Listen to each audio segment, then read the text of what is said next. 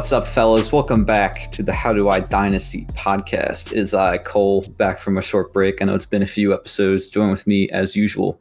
Aaron, how are you doing, sir? I'm doing well. It's uh, it's a little odd, you know, back to the the olden days. You know, you and me recording the pod, but uh, it's a pleasant change. Yeah, dude, the OG crew back at it again. I'm back on my BS.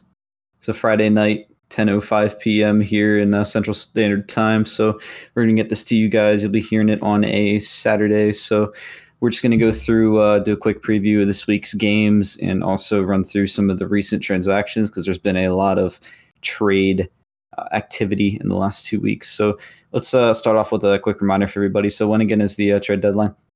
The trade deadline is two weeks from yesterday. That being uh you know, November 19th is when the trade deadline is going to be, and it is at 4 p.m. sharp. So at 4 p.m. on the dot, you will no longer be able to send trades, receive trades, accept trades, do any kind of trade. So get your blockbusters in now before everything uh, stops. But uh, we'll go through a few of the uh, recent trades. So we'll start with everything that's happened in November. First, we'll go through the High Tide and the Hawks trade that was at 5:24 p.m. Central, well a.m. Sorry, in the morning. So that was super early. So Trent gave up Kliff Kingsbury and Matt Ryan and a 21-4 for Tom Brady. He's obviously trying to win now. Uh, Matt Ryan's had a bit of a down year, uh, given his usual standard play. So, what do you think about this trade?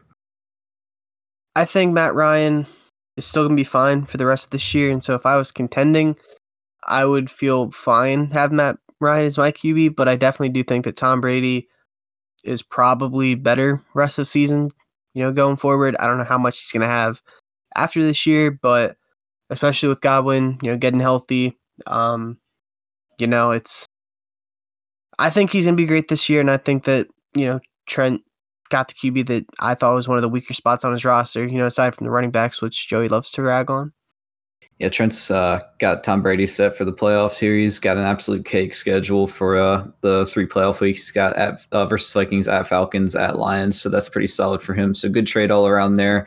As Ryan picks up an additional four and close with Kingsbury and gets a younger quarterback. Next, we have uh, one of the blockbuster deals of the week. So I gave up Melvin Gordon, Marquise Brown, Aaron Donald, and a five for Calvin Ridley. And uh, I've always joked with you guys about how the podcast is sort of like a propaganda network and how we kind of try to move to make people do things. And uh, I will say, uh, you guys on the pod were telling me I needed a wide receiver uh, during the, I think it was the midseason recap, and I definitely fell for the bait. Of course, I was thinking it, but getting Calvin Ridley uh, feels pretty good on the squad given how Marquise Brown has un- underperformed this year. I do think he's got a pretty good ROS schedule, though. So, what do you think about the the deal? I mean, I do think that it's kind of funny given that I know that coming into this year, you were not on the Ridley hype train at all. Mm-hmm. I know mm-hmm. that, you know, that one league where we are co-owning, I know I had to convince you to get one share from there. But I mean, I think Ryan, you know, sounds like he kind of listened to our pod as well and took our advice about moving one of those big pieces and acquiring multiple assets. I mean, I probably would have liked to have gotten a little bit better draft capital than a fifth in that package overall. But he's now got a running back he can start every week. He's got a receiver with some high upside, and he got arguably the best defensive lineman for IDP purposes. I guess Myles Garrett's outperforming him at the moment, but he got three startable assets and a draft pick for Calvin Ridley, so I do think that rounds out his team a little more. Yep, big boy moves. Next, uh, we're going to go to the Omaha Hawks. Gave up a fourth round pick for Dalton Schultz from the Metropolis Magicians. Not too much to say here, uh, just a minor move, but uh, I guess it works out for both teams. And next, the second to last trade we've got here, I gave up a four and a six to the Spiders for Jason Pierre Paul and $50. So that helps me out and helps Jason out. He gets two additional picks and uh, gives up some money here because he is the money bags at this point. It's absolutely blasphemous how you would trade Cole FAAB dollars and not me, even though I came to you asking for you know not even a player, just straight FAAB dollars. Um, blasphemous. Dude, Jason's a great guy. What can I say? I beg to differ. Lastly, we have the uh, trade made on November 4th at 3:12 p.m. Central Time. We have Courtland Sutton and a four from the Magicians going to the Wendigos for Will Fuller straight. So we saw in that article that Nick put out about a week ago that he thought that his team was kind of a pretender. So upgrading at wide receiver and getting an additional pick here, moving Will Fuller to a contender makes sense for both teams here. Uh, Courtland Sutton has the potential higher ceiling. We've seen Will Fuller pop off, and he's having his best year to date at this point, but he's just made of glass. So we'll have to see how this goes for both teams. I think it's a pretty solid deal. I definitely think this was a, a win for Nick on this trade in particular, although I do believe that Devin got Courtland Sutton at a pretty cheap price coming into the year. I think it was Melvin Gordon and a two. So he didn't really get any use out of Courtland Sutton as he got injured for the year uh, before the season started, if I recall. And so he gets out of it, gets Will Fuller, who can actually step into starting lineup every week as he's been doing really well with Deshaun Watson. But I'm not a fan of Will Fuller just personally. Um, so I would definitely take Nick's side in the deal if I was him. Like we said, very good on the field, but he's made of glass, so we'll have to see how it goes. And now we're going to transition into our previews for the week. So, like we said, it is Saturday, so you guys are getting this pod one day before. So we'll see if there's any uh, injury changes here, but it is a Friday night and we are recording. So, firstly, we will start with the Boston Clams against the Winnipeg Wendigos. We had uh, Thursday Night Football already show up, and Joey is starting off with the negative two from Kyle Shanahan as the Niners got smacked down pretty good. 16 points for Nick right now, with JaMycal Hasty putting up a pretty bad game and Jerick McKinnon putting up a 14 point game. So there's an 18 point spread, and uh, we'll to see how this goes. But what are you thinking uh, it's going to end like? I mean, it's kind of hard to tell. Joey, I guess, has not set his lineup yet this week as he's got multiple players currently in there on a bye. It doesn't look like he actually has enough starting defensive linemen to field full lineup this week as he has two on bye in his lineup and only one in the reserves that he can play. Joey's team, it's very hit or miss as to what they're going to do on any given week. DJ Moore has, you know, it could be a shootout against Kansas City, and Darius Slayton has a matchup against a pretty porous football team secondary. But I think Joey needs Josh Allen to kind of come to, you know, that early season form of Josh Allen against the Seahawks, who have a terrible defense. Uh, if that game's a shootout, I can definitely see Josh Allen going for 30, 35 points, and that could be enough to pull off the win as Nick's team is very it's in disarray right now. I mean, look at the receivers that he's starting. Uh, they speak for themselves and not in a good way. And just if if Nick's going to win this game, I think it is going to come down to that defense. He does have a lot of high point volume guys on that side of the football, and he has Russell Wilson. So those QBs might actually just kind of cancel each other out. We'll have to see how that goes. But um, but I'll go ahead and give the win to the Clams. Although I feel like this might be a low scoring contest uh, for both teams. Yeah, looking at the rosters, like you said, it is going to be a, uh, an interesting game for sure here.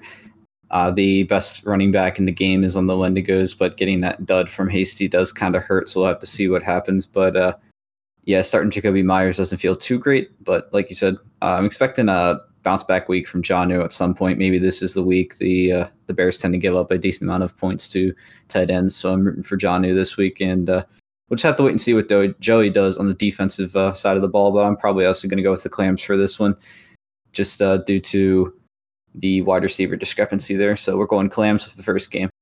For the second game, we've got the Rivers against the Magicians. We got two heavyweights going at it here.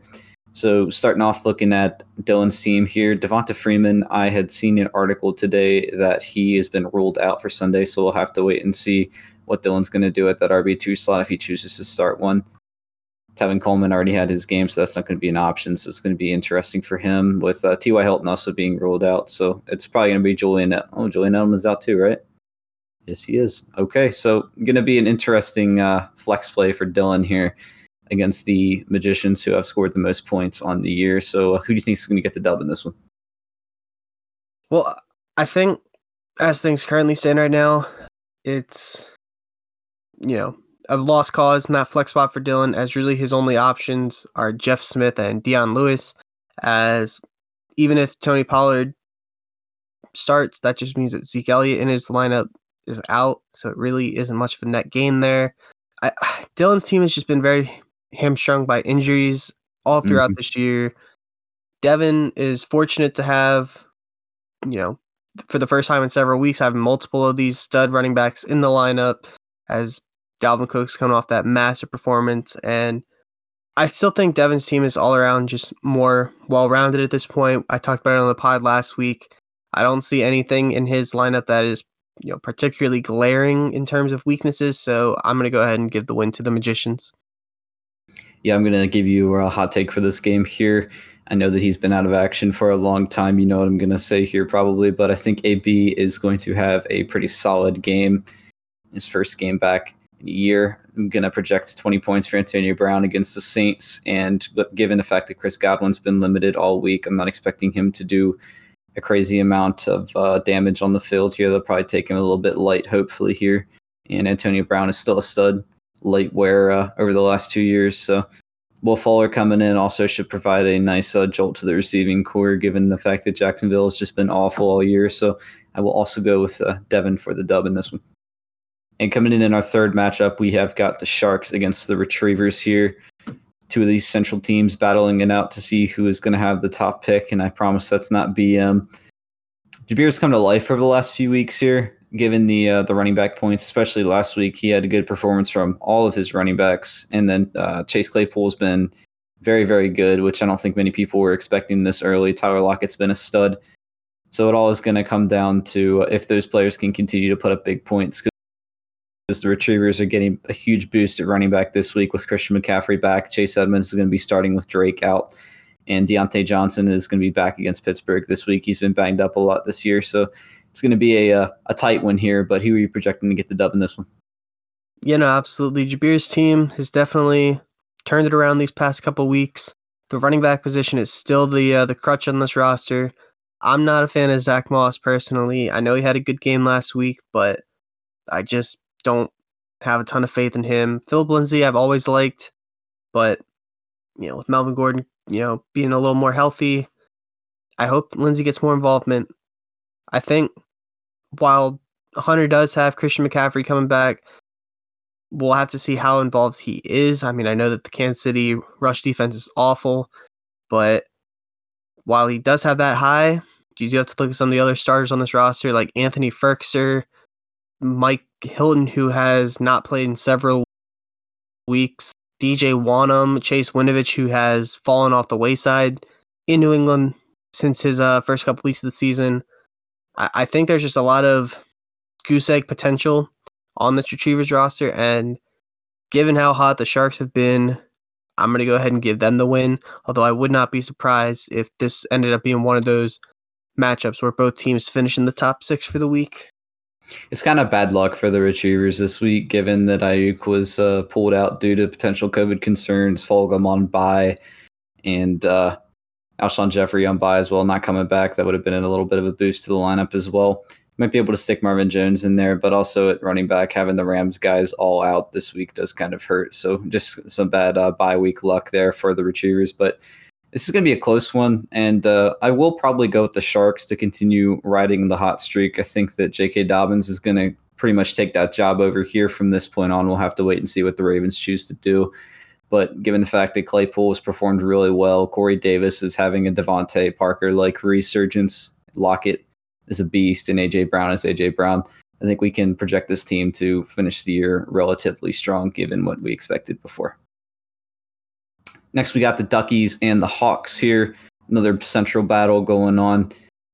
So I would just like to uh, get this out of the way after we talked. You guys talked on the uh, the midseason show here. I think that uh, Dan, just thinking about it the other day, him being able to next year pair Alvin Kamara and Saquon Barkley, and given the fact that Justin uh, Jefferson has showed out and pretty much given an all time performance for wide receiver his first few weeks of the season as a rookie, this this core is just looking really, really, really bright for the Duckies. And I was thinking about how uh, great his future is going to be as long as he can manage it properly.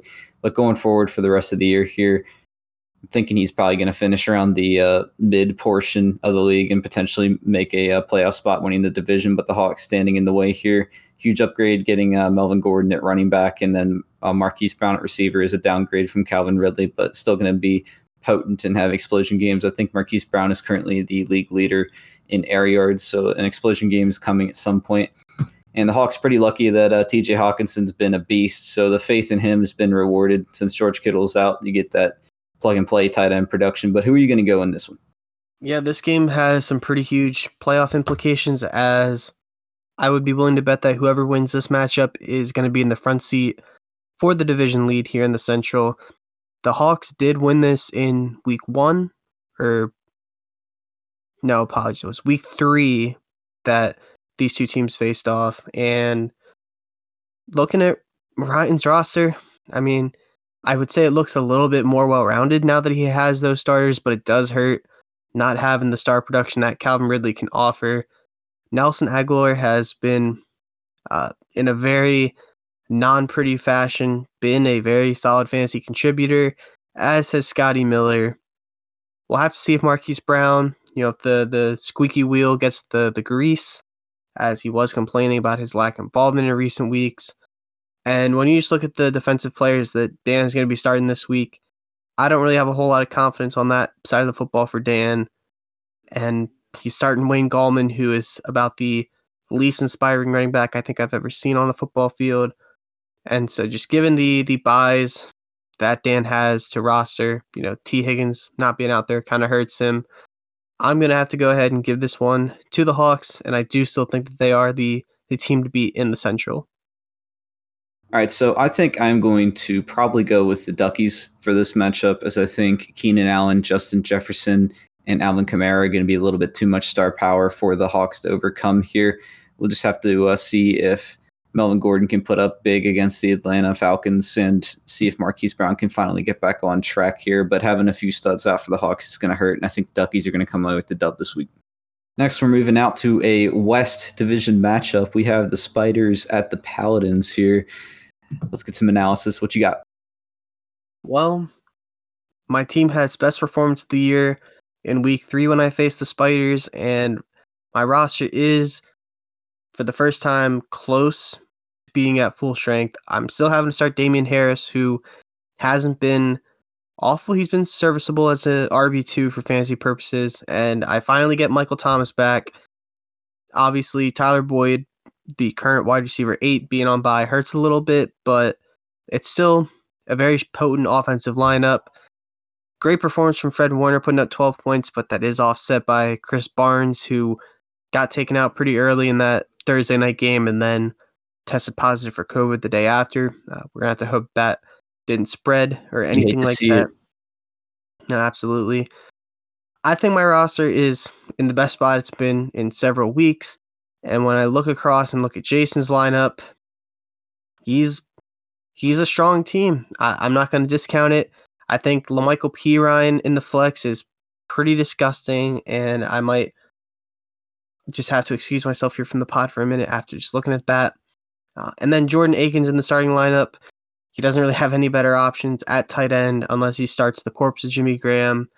And just given given the intense rivalry here between these two teams, I do anticipate the Paladins are going to smack the Spiders. Smack.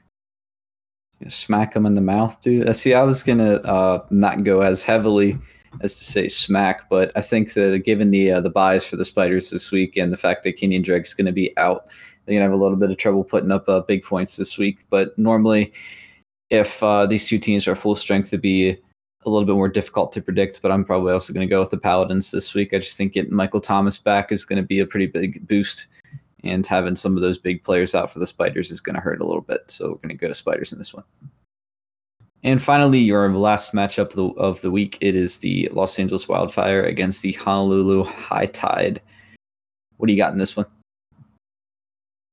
Well, obviously, one of the big issues in this matchup are injuries, as for I think most rosters in the league, it's been bye weeks here in week nine, but you're obviously going to have to deal with Jonathan Taylor being a little hobbled. You're going to have to hope that he comes out and plays at, you know, 80% of what he can play at. Obviously, we haven't really seen that much this year, aside from, oh, I can't remember the opponent where he had like 26 carries and looked really good. And then they've decided to start using Nyheim Hines and Jordan Wilkins for some god forsaken reason. It was injuries last week. I think uh, Taylor had a hobbled ankle, if I'm correct. I could be wrong, mm-hmm. but No, no, it's a hobbled ankle, and so we'll just have to hope that he is healthy, as I'm sure that he would like to say that he is. Um, and then on Trent's side, the big injury has to be Chris Godwin. He's been dealing with injuries all year. I believe it's a, is it a hamstring? I think it's a finger for Godwin. Yeah, they were talking about all week. The uh, if he could actually catch the football was the big headline, which is kind of odd for the wide receiver, but he looks like he's going to be good to go. They just might have him a little bit limited. You know, so it it's kind of hard to say. These are two of the best teams here in the league. I, I do when I just look up and down across the rosters. I do think in this matchup I'm going to have to give a slight edge to the high tide, but I do I will absolutely say that I think this is a two top six scoring, you know, matchup here. I think both teams are going to be in the top six, and so no one's coming away here 0 2 on the week, which doesn't offer us a whole lot of clarity in the division.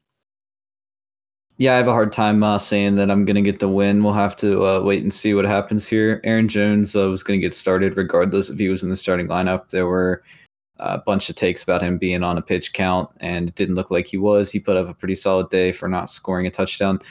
But uh, both uh, Trent and I are going to be starting some backups this week, so it's going to come down to how much Godwin puts up, and then for me, if Ridley is going to be uh, a little bit limited as well as he has a minor injury as well. So I'm gonna.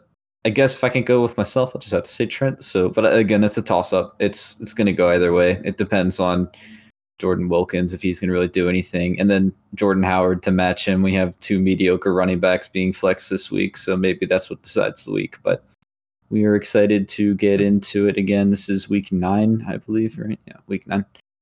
So, surprised we have uh, made it this far, given uh, the all the COVID uh, that has come through the headlines recently, especially here. It seems like it's kind of blowing up, but we're kind of trucking through. And uh, I'm gonna be honest with you, I wouldn't mind if the league ended right now, but it's all good. I wish the the slated games were a little bit more appealing in terms of the NFL landscape, as all the byes and a litany of injuries have just kind of forced some really suspect players into starting lineups, uh, pretty much for every team in the league. So hopefully things will be a lot better next week when we don't have quite as many teams on bye. Yeah, suspect is the right word, definitely. But uh, yep, even though you uh, you got a bunch of dudes starting some some Jags, it's all good. It's gonna be a fun week. So we'll see you guys out there. Good luck to you. Yep, good luck later. Have a good weekend.